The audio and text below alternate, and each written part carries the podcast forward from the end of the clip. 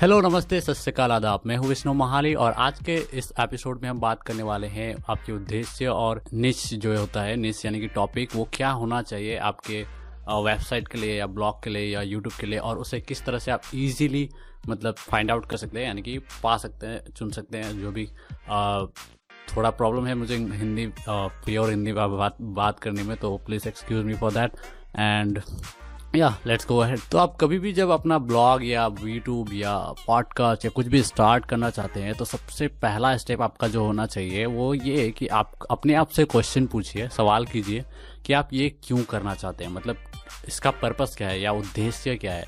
आप पैसे कमाना चाहते हैं सिर्फ, या कुछ ऐड ऑप करना चाहते हैं, मतलब सोसाइटी को कुछ नॉलेज देना चाहते हैं लोगों को, या सोशल सर्विस करना चाहते हैं, मतलब आपका उद्देश्य क्या है, आप क्यों करना चाहते हैं, आपको क्यों ये चीज़ करने का मन हो रहा है। तो ये सबसे पहला क्वेश्चन आपको करना चाहिए, क्योंकि ये अगर पता नहीं होता ना तो बहुत बार ये होता है कि हम एक टाइम पे क्विट कर जाते हैं, क्योंकि हमारे पास कोई पर्पस या उद्देश्य ही नहीं होता तो हमें रोकने के लिए कोई वजह नहीं बचता। मतलब अगर आपको फ्रस्ट्रेशन हो रही है या आप ठीक से नहीं कर पा रहे हैं तो आपको क्विट करने का जो चांस है यानी कि छोड़ने का जो चांस है वो बहुत ज़्यादा बढ़ जाता है अगर आपके पास कोई पर्पस या उद्देश्य नहीं होता है। तो इसलिए आपको पता होना चाहिए कि आप ये क्यों कर रहे हैं। जैसे मेरे केस में मुझे सिखाना, लोगों को अपना मतलब जो भी मैं सीखता हूँ वो शेयर करना बहुत पसंद है मुझे, और वही मैं कर रहा हूँ। अगर आप मुझे फॉलो करते हैं तो आपको पता ही होगा। तो मेरा उद्देश्य ये है, तो मुझे इसमें मज़ा आता है, मैं इसलिए ही करता हूँ। मेरा उद्देश्य ये है कि मैं बहुत सारे लोगों को ये चीज़ें सिखाऊं जो मुझे आती है और जो मैं सीख रहा हूँ, तो ये चीज़ें सिखाना मेरा उद्देश्य है। तो इस तरह से आपका भी कोई ना कोई उद्देश्य ज़रूर होना चाहिए, नहीं तो आप जब बर्नआउट या मतलब जब आप थक जाएंगे कुछ करते करते, आपको जो भी करना है वो तो आप छोड़ देंगे अगर आपके पास ऐसा कोई उद्देश्य नहीं होता है जिसके लिए आप रुकना चाहेंगे। तो इसलिए आपका एक तगड़ा उद्देश्य होना या पर्पस होना बहुत बहुत बहुत ज़रूरी है। तो पहले आप इस चीज़ पे काम कीजिए कि आप ये करना क्यों चाहते हैं। एक बार आप इस सवाल का जवाब पा लें उसके बाद आगे बढ़ें।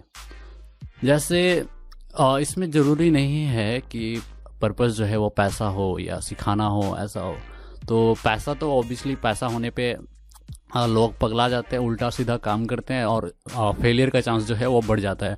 तो पैसा मेन मोटिव नहीं होना चाहिए। पैसा सबको चाहिए होता है, नॉर्मल सी चीज़ है, मुझे भी चाहिए है, इसीलिए मैं पेड कंसल्टेंसी देता हूँ और कुछ पेड सर्विसेज हैं, एफिलिएट लिंक्स यूज़ करता हूँ।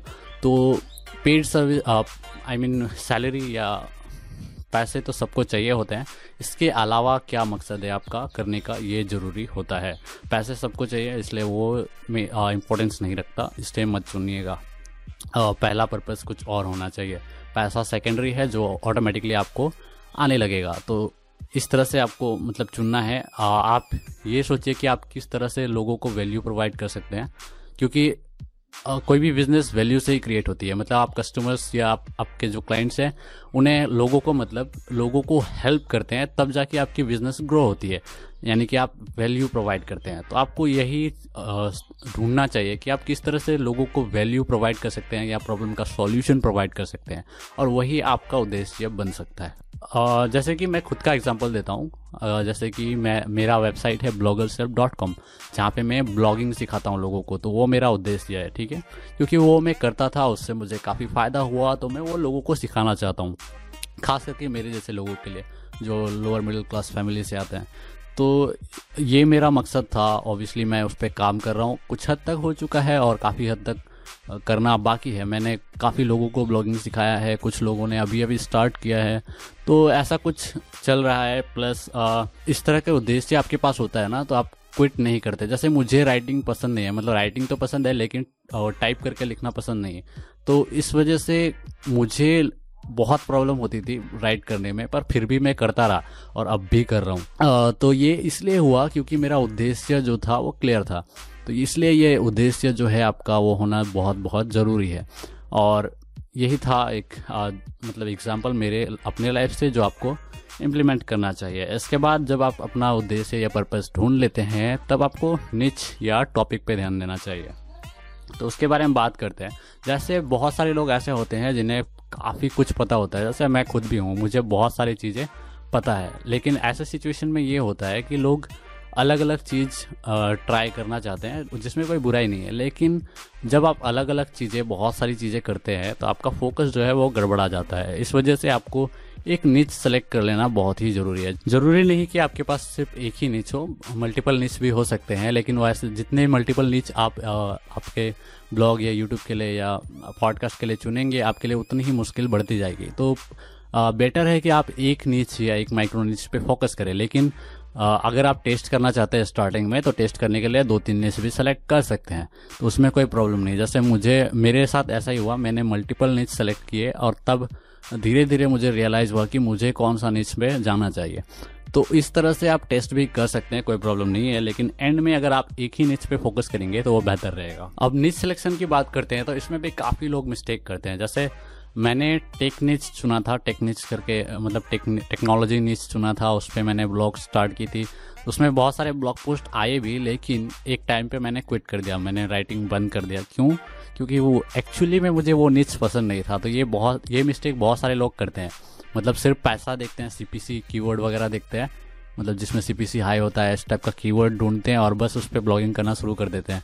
तो इससे प्रॉब्लम ये होता है कि अगर आपको वो पैसन नहीं है, मतलब आपको उसमें मज़ा नहीं आता ना, तो एक टाइम पे आप एग्जॉस्ट होके मतलब क्विट कर देंगे। ऐसा नहीं कि स्टार्टिंग में ही क्विट करेंगे, लेकिन एक टाइम पे जाकर ज़रूर आप क्विट कर देंगे। तो ये एक प्रॉब्लम होता है अगर आप मतलब कोई भी नीच पे घुस गए तो। उसमें फिर आपको 9 to 5 वाला जॉब टाइप का ही फीलिंग आने लगता है। तो अगर आपको जॉब ही करना है तो जॉब करो, मतलब ऑफिस जाओ, तो इस टाइप का सिचुएशन हो जाता है। इसलिए आपको नीच ऐसा चुनना चाहिए जिसपे आपको मज़ा आए, ना कि आपको जॉब की तरह लगे। और जॉब की तरह तब लगने लगता है जब आप नीच को मतलब अपने इंटरेस्ट से नहीं देखते, बल्कि CPC या आप कितने पैसे कमा सकते हो आप उस नीच से, उससे देखते हैं। तो इसी वजह से मैंने टेक नीच चुना था, क्योंकि उसमें काफ़ी पैसा था, पैसा ज़्यादा आ सकता था। तो इस वजह से मैंने टेक नीच चुना था और अल्टीमेटली मेरा वो ब्लॉग जो है वो फेल हो गया। ब्लॉग अभी भी लाइव है एक्चुअली, उसमें पोस्ट नहीं आ रहे, बट मैं अभी हायर करने वाला हूँ, लोगों को हायर करके लिखवाने वाला हूँ। तो ब्लॉग रन करेगा अभी फिर से वापस, लेकिन अभी मैं खुद उससे उस ब्लॉग को मैनेज नहीं करता। और उसका नाम है its IT अड्डा.com। और ये यूट्यूब चैनल पे अगर आप देख रहे हैं तो ये यूट्यूब चैनल भी उसी ब्लॉग के लिए बना था। तो ये भी टेक्निक्स पे बेस्ड यूट्यूब चैनल है, जो मैंने बहुत पहले स्टार्ट किया था, लेकिन वीडियोस नहीं डाल पाता था ऑब्वियसली। अब जियो के आने के बाद थोड़ा सा ईजी हो गया वीडियोस डालना, क्योंकि डेटा सस्ता पड़ गया। तो ये मैंने करना शुरू किया था और प्रॉब्लम ये हुई कि एक टाइम पर जाके मुझे मज़ा नहीं आने लगा, मतलब काम के जैसा लगने लगा और मैंने क्विट कर दिया। जैसे कि आप देख सकते हैं यहाँ पे मैं टेक्नोलॉजी वाला चैनल है, पर फिर भी ये सब डाल रहा हूँ, टेक्नोलॉजी वाले वीडियोस आ नहीं रहे। तो उसका वजह भी यही है क्योंकि मुझे उसमें ज़्यादा इंटरेस्ट नहीं है। ऐसा लगता था कि है, पर नहीं है। तो ये फाइंड करना बहुत ही ज़रूरी होता है। कभी कभी आप एक्सपेरिमेंट करके ढूंढ सकते हैं, कभी कभी आपको बस पता होता है पहले से ही, पर जो भी हो आपको पता करना ज़रूरी है। ओके, तो आप बात करते हैं कि किस तरह से आप मतलब चुन सकते हैं। कुछ मैं आपको टिप्स दे रहा हूँ जिससे आप अपना सही निच इजीली चुन पाएंगे, तो उसके बारे में बात करते हैं। तो पहला टिप है वो ये है कि ऐसा कुछ टॉपिक चुनो या निच चुनो जो आपको दूसरों से बेहतर पता है। फॉर एग्जांपल, अगर मैं डिजिटल मार्केटिंग चुनता हूँ तो मुझे डिजिटल मार्केटिंग दूसरों से बेहतर पता होना ज़रूरी है। आपको मतलब best of the best level का पता होना ज़रूरी नहीं है, बस दूसरे लोगों से बेटर होना चाहिए, तब जाकर आपसे कोई सीखना चाहेगा, राइट। तो आपको पहले दूसरों से बेहतर बनना है। जो भी टॉपिक पे आप दूसरों से बेहतर हो, आपको उस टॉपिक को चुनना चाहिए। दूसरा टिप ये है कि अगर आप मतलब ऐसा कुछ टॉपिक चुनिए जिसको आपको सीखने में मज़ा आता है। जैसे मेरे केस में मुझे ब्लॉगिंग से रिलेटेड चीज़ें, SEO से रिलेटेड चीज़ें या डिजिटल मार्केटिंग से रिलेटेड चीज़ें, ये सारी चीज़ें सीखने में बहुत मज़ा आता है। इसलिए मैं हमेशा सीखता रहता हूँ, हमेशा अपडेटेड रहता हूँ नॉलेज के साथ, हमेशा नए नए इनोवेशंस या डिस्कवरी के साथ भी, मतलब कुछ भी चेंजेस आते हैं मुझे पता होता है, मैं नया नया चीज़ें सीखते रहता हूँ, मतलब हमेशा सीखते रहता हूँ। वो क्यों? क्योंकि मुझे मज़ा आता है। तो ये ज़रूरी है, आपको जो भी टॉपिक यानी आप चुनते हैं उसमें आपको मज़ा भी आना चाहिए, उसको सीखने में मज़ा आना चाहिए, क्योंकि वर्ल्ड चेंज होती है, मतलब हर चीज़ चेंज होता है टाइम के साथ में, और आपको भी अपडेटेड रहना है, यानी कि आपको सीखते रहना पड़ेगा ज़िंदगी भर। तो उसके लिए भी आपको इसलिए आपको ऐसा टॉपिक चुनना चाहिए जिसको जो आपको सीखने में मज़ा आए। ये नहीं कि अभी आपने ज़बरदस्ती सीख लिया फिर उसके बाद उसे करने लगे, लेकिन पता चला कि 6-7 महीने बाद या 6-7 साल बाद वो टॉपिक जो है कम्प्लीटली डिफरेंट हो चुका है, आपको दोबारा सीखना पड़ेगा, लेकिन आपको पसंद ही नहीं है। तो इस टाइप के चॉइसेस मत कीजिएगा, आपको ऐसे टॉपिक को चुनना चाहिए जिसमें आपको सीखने में भी मज़ा आए। मेरे केस में तो मुझे हर चीज़ सीखने में मज़ा आता है, तो ये मेरे लिए काम नहीं करता, पर आपके लिए शायद काम कर जाए ये टॉपिक टिप्स। और इससे एक फ़ायदा ये होता है कि जब भी आप आपके पसंद के हिसाब से कुछ टॉपिक चुनते हैं ना, मतलब जिससे आपको सीखना पसंद हो, तो इससे क्या होता है कि राइटर्स ब्लॉक नहीं आता, या वीडियो आइडिया कभी ख़त्म नहीं होते, पॉडकास्ट आइडिया कभी ख़त्म नहीं होते। तो आपके माइंड में बहुत सारी बातें होते हैं शेयर करने के लिए, क्योंकि आप हमेशा कंसिस्टेंटली सीख रहे हैं। तो इससे क्या हो जाता है कि आप कभी भी आपके माइंड में या जो भी नॉलेज है वो ख़त्म नहीं होता, तो आप हमेशा लोगों को कुछ ना कुछ नया देते रहते हैं, सिखाते रहते हैं। तो ये इसलिए भी ज़रूरी है। आपको अगर सीखने में इंटरेस्ट नहीं होगा तो एक पॉइंट पे जाके आपके पास टॉपिक्स ही नहीं होंगे, आइडियाज़ ही नहीं होंगे, फिर आप क्या करोगे। तो इसलिए भी ये ज़रूरी है कि आपको ऐसा एक टॉपिक चुनना चाहिए जिससे आपको सीखने में भी मज़ा आए। और एक चीज़ जो आपको इंश्योर करना चाहिए वो ये है कि अगर आप जो भी टॉपिक चुन रहे हैं उस पर आपको मेक श्योर करना है, मेक श्योर को क्या कहूँ मैं, मतलब आपको उस टॉपिक पे अपने तरफ से कुछ वैल्यू ऐड करना है। ये नहीं कि दूसरों से सीखा और सेम टू सेम कॉपी करके दूसरों को सिखा रहे हैं, तो ये प्रॉब्लमेटिक हो जाती है। इसमें आपका सक्सेसफुल होने का चांस जो है वो बहुत कम हो जाएगा, क्योंकि आप लिटरली कॉपी कर रहे हैं दूसरे को। तो आपका अपना नज़रिया, अपना इनसाइट को मैं नहीं पता क्या कहते हैं, तो अपनी सोच या अपना नज़रिया जो भी है वो ऐड करना चाहिए उस टॉपिक पे। प्लस अगर आप कुछ एक्स्ट्रा ला सके उस टॉपिक पे तो वो और भी बेटर रहेगा। और सबसे यूनिक तरीका ये करने का यही है कि आप आप जो जैसे रियल में हैं, आप अपनी पर्सनालिटी को दिखाएं, ना कि किसी को कॉपी करने की कोशिश करें। तो ये सबसे बेस्ट तरीका रहता है कुछ अलग करने का। प्लस थोड़ा थोड़ा आप कोशिश भी कर सकते हैं कि कुछ डिफरेंट लाने का उस इंडस्ट्री या निच पे, जो कि बहुत ही इम्पोर्टेंट होता है। और अगर आप ये कर पाते हैं तो आप स्टैंड आउट करेंगे, प्लस आपको ज़्यादा चांसेस जो है वो बढ़ जाएंगे सक्सेसफुल होने के। जैसे मेरे केस में हुआ, ब्लॉगर सेल्फ वेबसाइट जो है वहाँ पे मैं सिर्फ ब्लॉगिंग रिलेटेड ट्यूटोरियल्स देने की कोशिश नहीं कर रहा हूँ। अगर आप देखेंगे तो मैं पूरी तरह से दिखाने का कोशिश कर रहा हूँ अपना जर्नी कि कैसे क्या हो रहा है, ठीक है। प्लस मेरा यूट्यूब चैनल या इंस्टाग्राम या जो भी है, आप वहाँ पे अगर आप मुझे फॉलो करते हैं तो आपको पता होगा कि मैं किसी को वो ये नहीं कर रहा कि ये करो वो करो ऐसा करो वैसा करो, मैं ऐसा कुछ भी नहीं कर रहा। मैं वो दिखा रहा हूँ जो मैं खुद कर रहा हूँ।